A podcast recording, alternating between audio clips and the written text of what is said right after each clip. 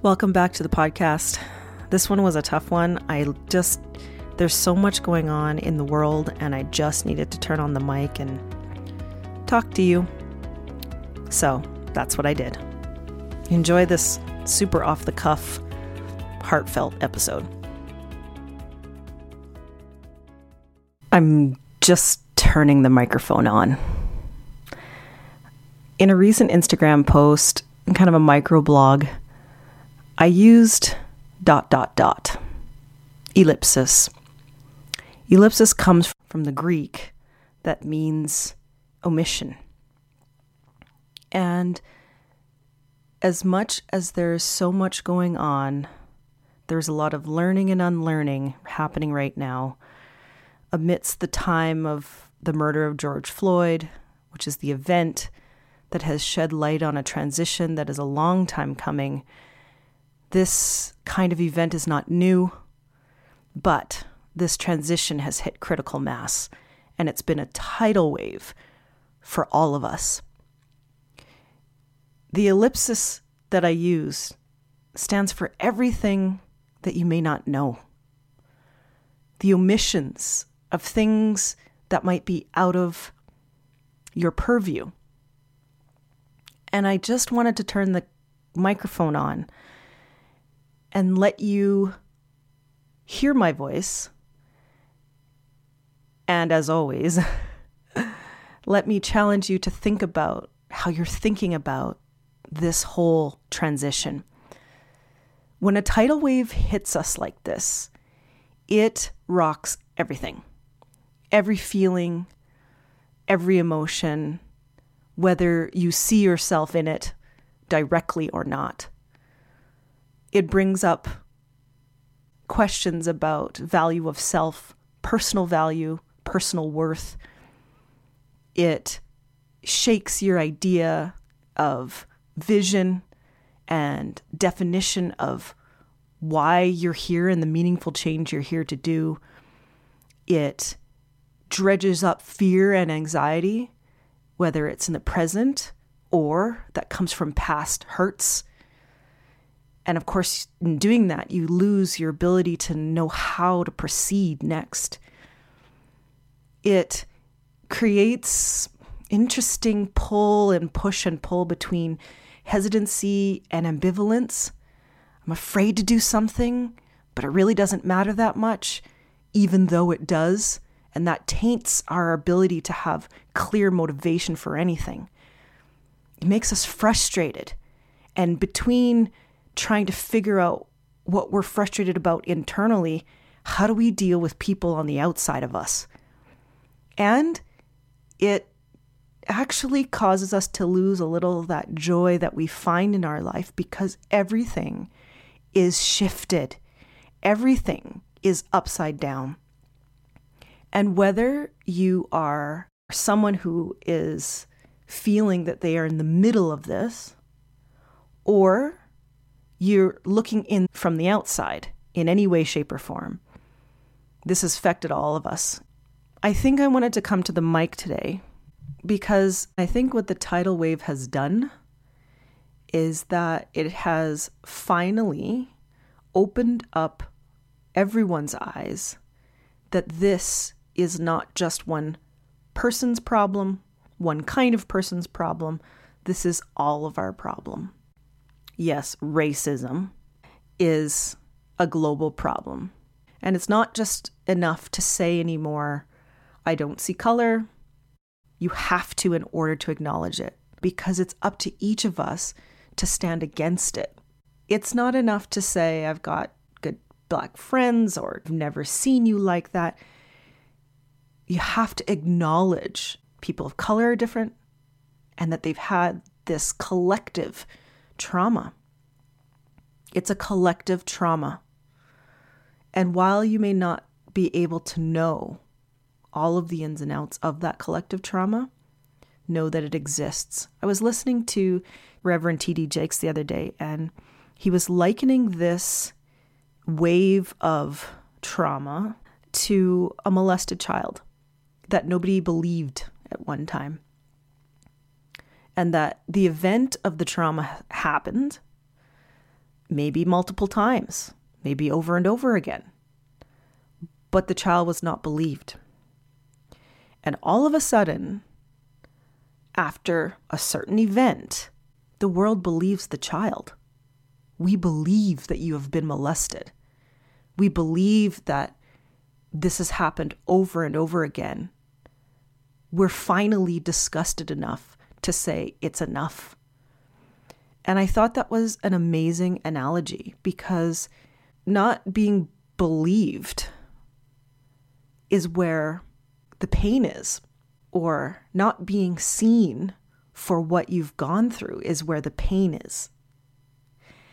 And now that the tidal wave has crashed down and the child is being believed, this is really a place of healing.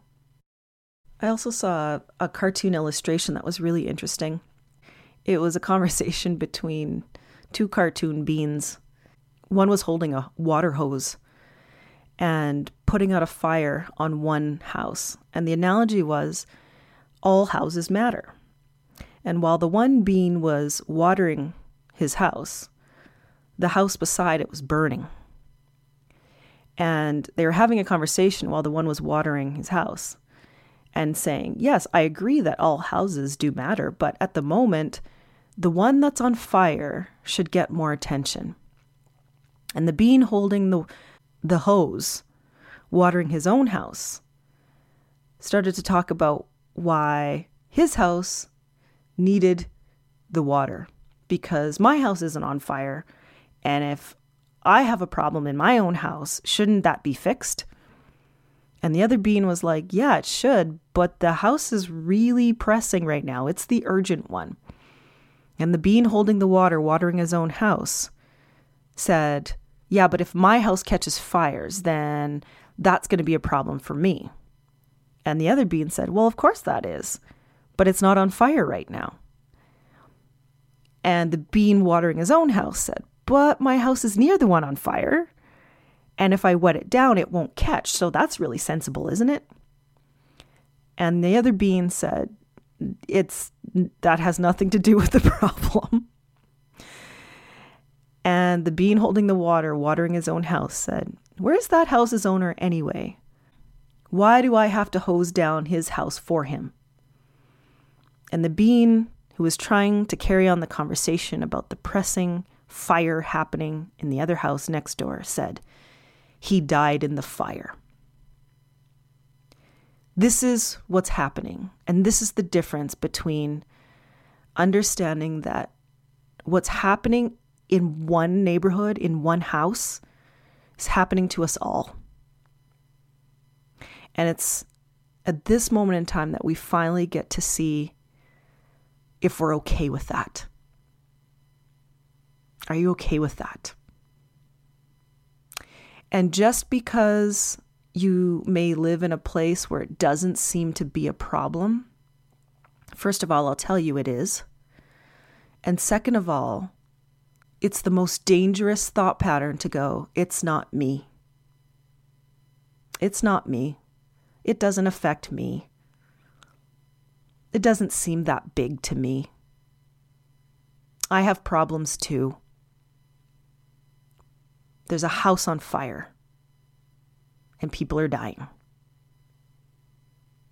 Does that matter to you? From my standpoint, I grew up in a place, an area in Canada where there was not a ton of diversity. And I was the only, the token, the one in many of my classes, in many of my schools. And what you need to know, I want you to know if you're listening to me, if you follow me, if you listen to my messages, what I want you to know is that that isolation is something that you probably are not even aware of. There's so much here that I can't even tell you I can't tell you how I feel. There's so much.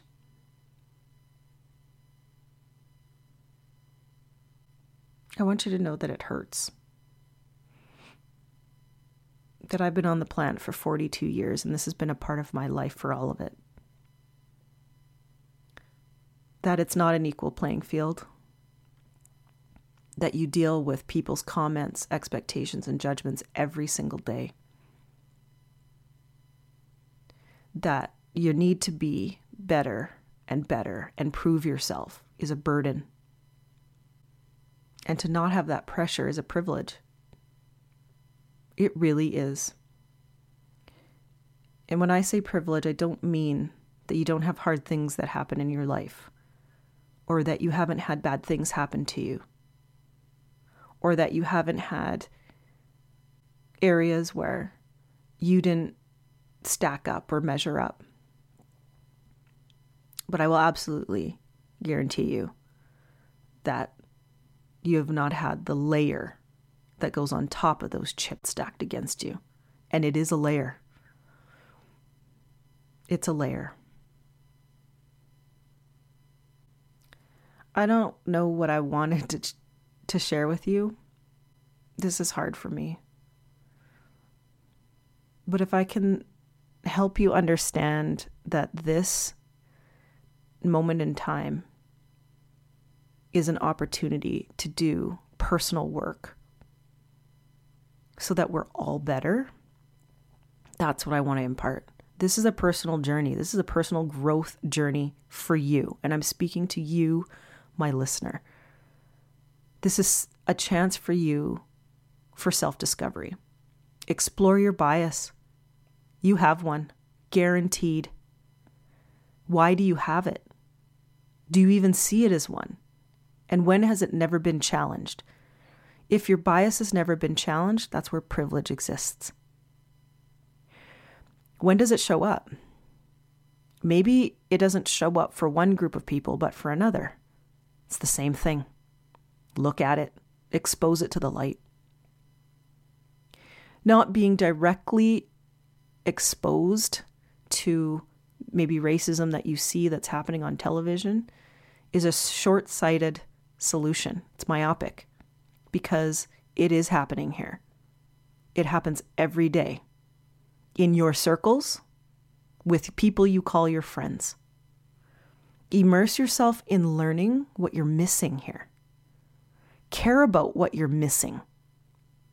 And if there's one thing my husband said that I thought was really